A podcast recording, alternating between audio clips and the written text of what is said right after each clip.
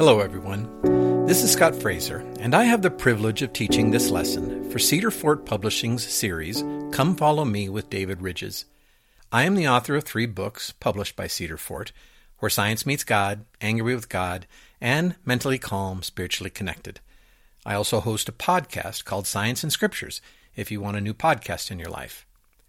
Today we will be discussing Doctrine and Covenants 67 to 70 the lesson for June 21st to 27th. To set the stage for this lesson, let me read from the Come Follow Me for Individuals and Families manual. From 1828 to 1831, the prophet Joseph Smith received many revelations from the Lord, including divine counsel for individuals, instructions on governing the church, and inspiring visions of the latter days. But many of the saints hadn't read them. The revelations weren't yet published, and the few available copies were handwritten on loose sheets that were circulated among members and carried around by missionaries. Then, in November 1831, Joseph called a council of church leaders to discuss publishing the revelations. After seeking the Lord's will, these leaders made plans to publish the Book of Commandments, the precursor to today's Doctrine and Covenants. So at that conference, section 1 of the Doctrine and Covenants was revealed to Joseph. After that revelation, according to the introduction of section 67, some negative conversation was had concerning the language used in the revelations. Apparently, most of the complaints were coming from William E. McLellin. In verses 5 through 7, we read the Lord's response Your eyes have been upon my servant Joseph Smith, Jr., and his language you have known, and his imperfections you have known. And you have sought in your hearts knowledge, that you might express beyond his language. This you also know. Now, seek ye out of the book of commandments even the least that is among them, and appoint him that is the most wise among you. Or if there be any among you that shall make one like unto it, then ye are justified in saying that you do not know that they are true. Joseph Smith then reports that William McLellin, as the wisest man in his estimation, having more learning than sense, endeavored to write a commandment like unto one of the least of the Lord's, but failed. It was an awful responsibility to write in the name of the Lord the elders and all present that witnessed this vain attempt of a man to imitate the language of Jesus Christ renewed their faith. When I've heard this lesson taught in Sunday school in past years, everyone in class agrees that no one could write a scripture. But there was a huge missing ingredient in these lessons, because I'm sorry, writing something that sounds like scripture is not that hard. I have read enough scriptures to be able to phrase what I want to say in Old English using phrases and sentence structure that the Lord repeatedly uses. I don't have to be an author to wordsmith a commandment and make it sound like scripture. Thus, D&C 67 was a mystery to me for years. Then, reading further ahead into verses 8 and 9 one day, I think I finally found the missing ingredient that needs to be taught with this section. I quote, But if ye cannot make one like unto it, ye are under condemnation if you do not bear record that they are true. For ye know that there is no unrighteousness in them, and that which is righteous come down from above, from the Father of lights. How could these early leaders of the church know that there was no unrighteousness in the commandments written by Joseph Smith? Only by the Spirit. This is the missing ingredient that needs to be considered for these verses to make sense. I can write verses that sound like scriptures all day long, but I cannot write verses that can be verified by the Holy Ghost.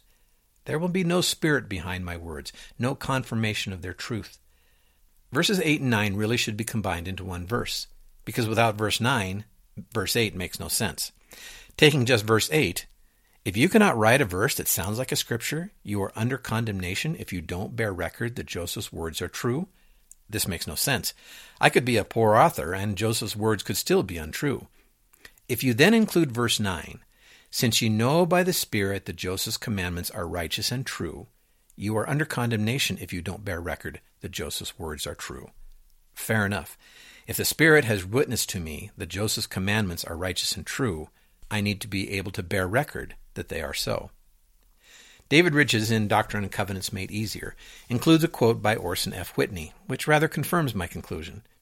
He said, well, one of them, who thought himself the wisest and who possessed some learning, took up the challenge and actually attempted to frame a revelation, but it was a flat failure.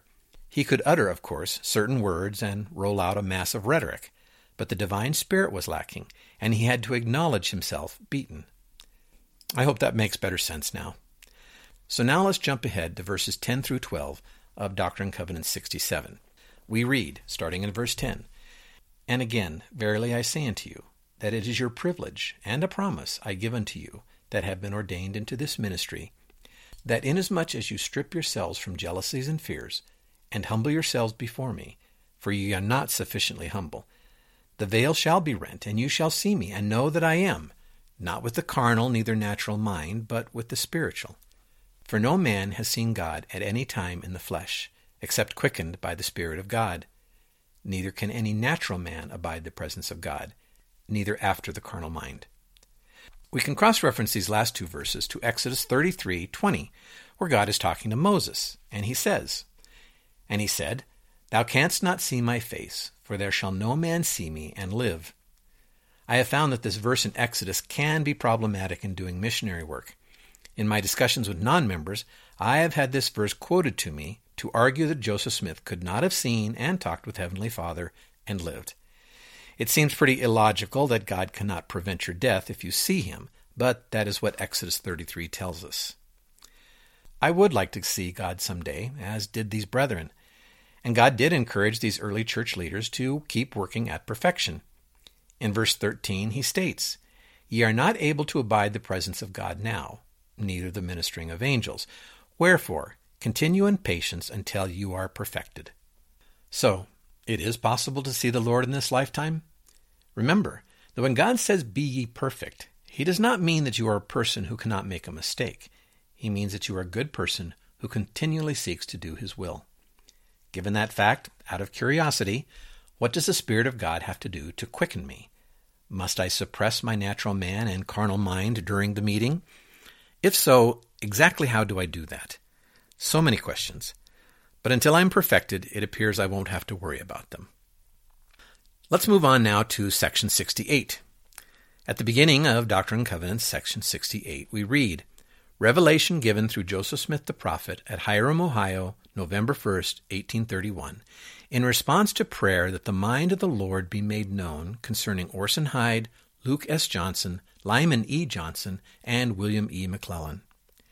Now, William E. McLellin would later recount that when he was ordained high priest, he did not understand the duties of the office.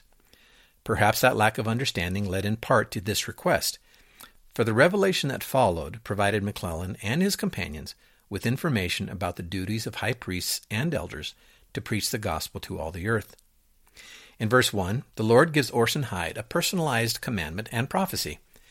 My servant Orson Hyde was called by his ordination to proclaim the everlasting gospel by the Spirit of the living God, from people to people and from land to land, in the congregations of the wicked, in their synagogues, reasoning with and expounding all scriptures unto them. You may remember that Orson Hyde was the man sent to the Holy Land to dedicate it to the gathering of the Jews. So, yes, Brother Hyde traveled the world and went from land to land, as he was commanded. Now, verse 4 needs some more explanation. Speaking of holders of the priesthood, the Lord says, and whatsoever they shall speak when moved upon by the Holy Ghost shall be Scripture, shall be the will of the Lord, shall be the mind of the Lord, shall be the word of the Lord, shall be the voice of the Lord, and power of God unto salvation. Again, quoting David Ridges in Doctrine and Covenants Made Easier. Verse 4 is a good example of a verse of Scripture that must be interpreted in context. The word Scripture is defined concisely as that which is being taught by the missionary and which, when followed, will lead to salvation. In other words, the word scripture here does not mean that something a priesthood holding missionary says is equivalent to the scriptures sitting on your nightstand. This may seem obvious, but please understand that there has always been much confusion within the church as to what church doctrine really is. One of my favorite books is called Determining Doctrine, compiled and arranged by Dennis B. Horne. The whole book is quotes by prophets, apostles, and other church leaders about church doctrine what it is and what it isn't. The point of mentioning this book is not just that it's a great book, which it is. Is the fact that when I say they could write a whole book with leadership quotes about church doctrine, it is true. Somebody already has. Church doctrine is a complex subject, and its discussion must wait for another day. But for now, please note the word scripture can have multiple meanings. There's one more verse in this section that I'd like to discuss. It has been used in many lessons on being a good parent. I quote verse 25. And again, inasmuch as parents have children in Zion, or in any of her stakes which are organized, that teach them not to understand the doctrine of repentance, faith in Christ, the Son of the living God, and of baptism, and the gift of the Holy Ghost by the laying on of hands, when eight years old, the sin be upon the heads of the parents. Please note that the sin mentioned in the last few words of this verse only refer to the sin of a parent if they don't teach their children faith, repentance, baptism, and confirmation. Parents are supposed to do the best they can when raising their children and teach them correct church principles. If a child's parents have done that, then there is no sin, no matter how the child turns out. This interpretation needs to be understood in the light of our present world. Here are some statistics that we need to know and accept. In 2007, 39.5% of the U.S. population attended religious services on a weekly basis. By 2014, this number had dropped to 35.7%, and church attendance is predicted to continue to plummet. Of our oldest living generation, born between 1928 and 1945, 51% attend church weekly. Of the next generation, called baby boomers, 38% attend weekly. Finally, of the youngest adults, or millennials, born between 1981 and 1995, only 28% attend church on a weekly basis. Comparing daily prayer and importance of religion to these generations shows similar results. Now, many of my friends are baby boomers. Many of them, including myself, have had to watch as some of their children have decided to leave the church. As parents, we wonder did I do something wrong? Did I forget to follow verse 25 and not raise my children to understand the doctrines of the church? There's a lot of guilt in such thinking. I need my friends and all other parents listening to this podcast to realize that, despite their parents' best efforts, children do go astray. But the parents did nothing wrong. The statistics I quoted were worldwide numbers, indicating world trends that parents cannot change. Though we like to think the Latter day Church is immune to such effects, it is not. The numbers for our religion are very similar. There is nothing wrong with D&C 68, verse 25. The Lord is telling the members of His church to be good parents. It is a fair verse. What is not fair is when members extrapolate this verse to imply that if their children turned out poorly, maybe the parents didn't follow verse 25 very well. In Proverbs 22 6, we read that, Train up a child in the way he should go, and when he is old, he will not depart from it. I'm sure that was true in the days of King Solomon, but the statistics don't bear it out today. Parents should do their best, keeping their children involved in Sabbath worship, church activities, family home evening, family prayer, etc. But despite all this, many children have chosen different paths, and many of our elderly members feel guilty about their children's choices. This is certainly not the Lord's will, and it never has been. If you want to read more about these trends within our own faith, I recommend the books The Next Mormons by Jana Riess or Shaken Faith Syndrome by Michael R. Ash. Let's continue to section 69. Like section 67 and 68, this revelation was also given in Hiram, Ohio in November of 1831. Now, church leadership had approved 65 revelations to be published in the Book of Commandments. Later, of course, this title would be changed to Doctrine and Covenants. Now, since this podcast is produced by Cedar Fort Publishing, I cannot resist suggesting that the title is changed by its publisher. The title, Book of Commandments, rather does sound like a book about Exodus chapter 20, or maybe an exciting review of the Mosaic Law in Deuteronomy and Numbers. Doctrine and Covenants is certainly a better name and more specific to the contents of the scripture. The change was a good decision by the church or its publisher. In the introduction to this section, we read Oliver Cowdery had previously been appointed to carry the manuscript of the compiled Revelations and Commandments to Independence, Missouri for printing. He was also to take with him money that had been contributed for the building up of the church in Missouri. This revelation instructs John Whitmer to accompany Oliver Cowdery and also directs Whitmer to travel and collect historical material in his calling as church historian and recorder. This section is a confirmation of the church doctrine of go two by two. Missionaries are always partnered up. It is just safer to have someone to watch your back. Considering Oliver would be traveling with money and hadn't written copies of the future Doctrine and Covenants, it was decided someone should go with him. John Whitmer was chosen. In verses 3 through 8, the Lord explains to Brother Whitmer that this is an opportunity to multitask. Besides providing security for Oliver, this would be an opportunity for John Whitmer to gather information and documents about church history.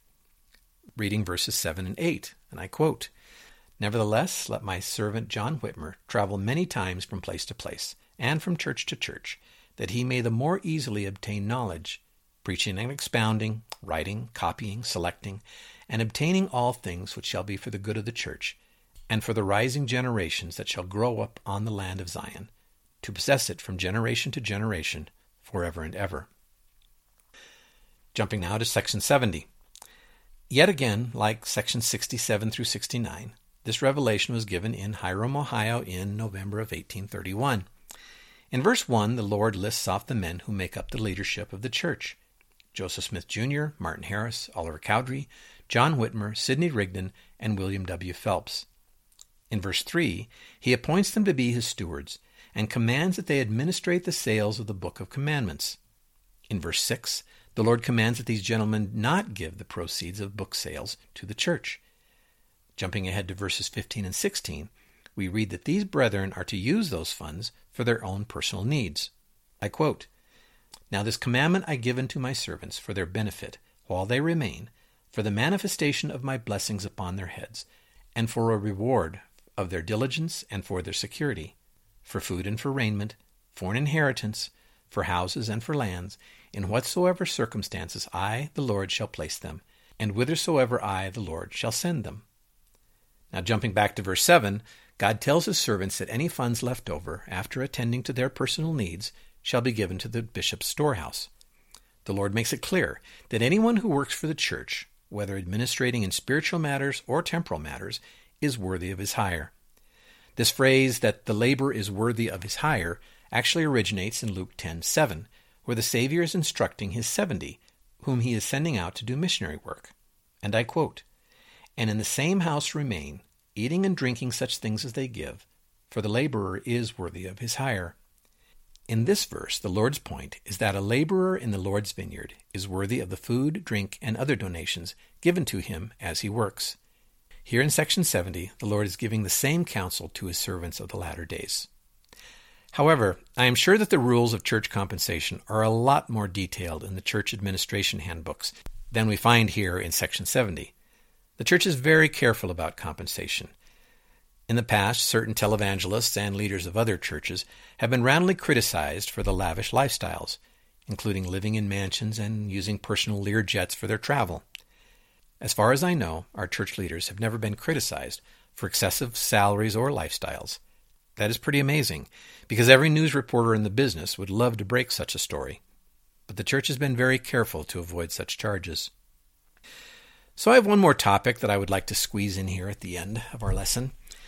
This topic would be great for a discussion, and I wish we could all be gathered in a room to talk about this. There are several verses in these four sections that we have just reviewed that mentioned that Independence, Missouri will be Zion. In D&C 69.1, it is not wisdom in me that he, Oliver Cowdery, should be entrusted with the commandments and the monies which he shall carry unto the land of Zion. Section 68, verse 31, now I, the Lord, am not well pleased with the inhabitants of Zion, for there are idlers among them. Doctrine and Covenants 69, 5 through 6. And also my servants who are abroad in the earth should send forth the accounts of their stewardships to the land of Zion. For the land of Zion shall be a seat and a place to receive and do all these things. Even today, I hear many church members talk about heeding the call to migrate to Missouri in the last days. I think there's some confusion, and I thought this would be a good topic to end my lesson with. In fact, Independence, Missouri will not be the New Jerusalem or the main gathering place for saints in the last days. Now, to support my conclusion, I would like to read the entry in the churchofjesuschrist.org under the title Zion slash New Jerusalem. For those of you who have thought for decades that we might be gathering in Independence, I think this reading is necessary as I read this first sentence, know that Joseph had received revelation that the city of Zion would be near the town of Independence in Jackson County, Missouri in 1831. These sections we reviewed today were revealed in November of 1831, so these sections were still under that impression. So now, reading from the church website. In 1831, Joseph Smith received revelation that the site for the city of Zion would be near the town of Independence in Jackson County, Missouri. Bishop Edward Partridge began to purchase lands in the area and help settle new members as they arrived. In the summer of 1833, Joseph Smith and his counselors in the First Presidency sought divine guidance as they drafted a plan for the city, which included a grid of roads and 24 civic and church structures, all consecrated as temples for different purposes. That summer, however, citizens of Jackson County drove the saints out of the county, forcing them to abandon their land and their efforts to build the city of Zion.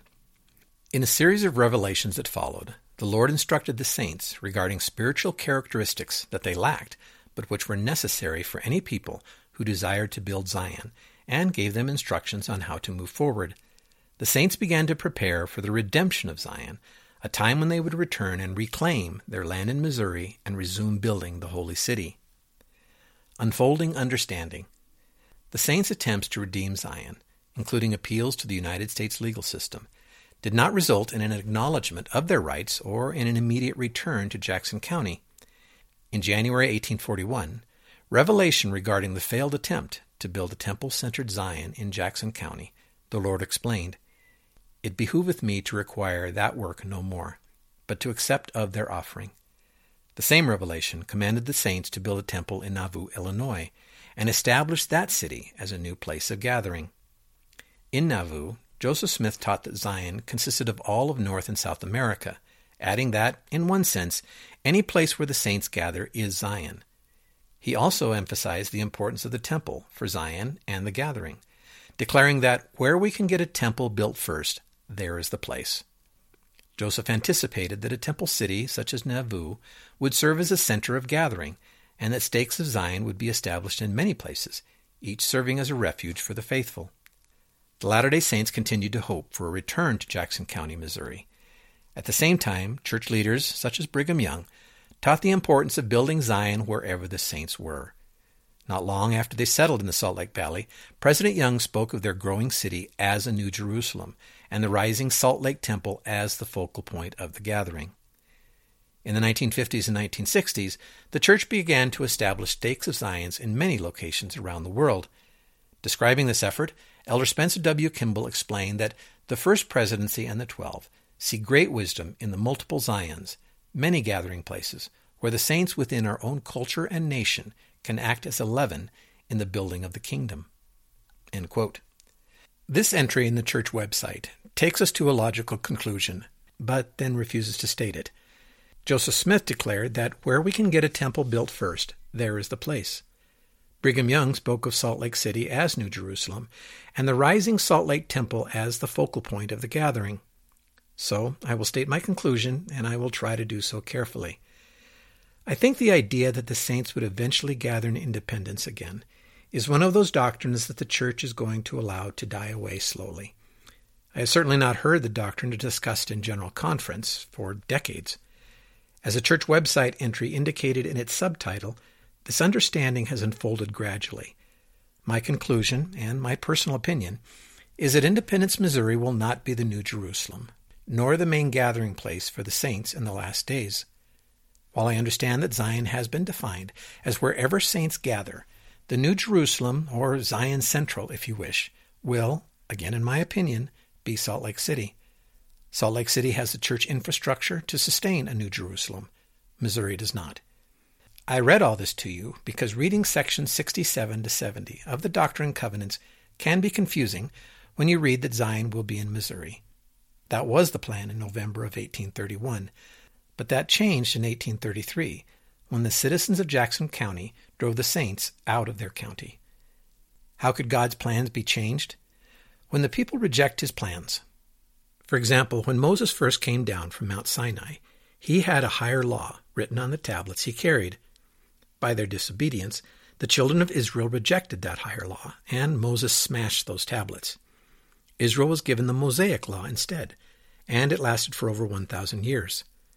Skipping ahead to the past 200 years, the presence of the church could have been a great blessing for the state of Missouri, but its citizens violently rejected those plans. I think this is a rather novel example of the principle of common consent. God does not force church leadership, new callings, or the place He has chosen for Zion upon his people. As his children, be they members or non members of the church, we can reject his plans. I find that strangely humbling and a little scary. In conclusion, I am very glad that the Doctrine and Covenants was published. I appreciate sections 67 to 70, which tell us about the decisions of that publishing process. I appreciate section 1, which was revealed at the same time. The Doctrine and Covenants is a unique blend of scriptural language and latter day issues with which Joseph Smith and his friends had to deal. It is interesting that, even as the Lord reveals his desires regarding church administration details of the time, he reminds us that the second coming will occur and great blessings await the faithful. There is great doctrine revealed in the Doctrine and Covenants. I am grateful for it, and I have a testimony of it. So that is all I have for you today. I hope you enjoyed this lesson and learned a little something. Thanks for listening. This is Scott Fraser, guest teacher for David Ridges in Cedar Fort Publishing's Come Follow Me with David Ridges. Next week's lesson is Doctrine and Covenants, section 71 to 75, so you can prepare. Take care and have a wonderful week. For more Come Follow Me teaching materials, visit cedarfort.com. Cedarfort has thousands of Latter day Saint books and products. You can order online at cedarfort.com and get free shipping with orders over $35. Have a look at our other podcasts Everyday Saints, You Made New, Science and Scriptures, The Hope Addiction, and the Right Well podcast. Fill your podcast app with LDS content to keep you feeling uplifted all week long.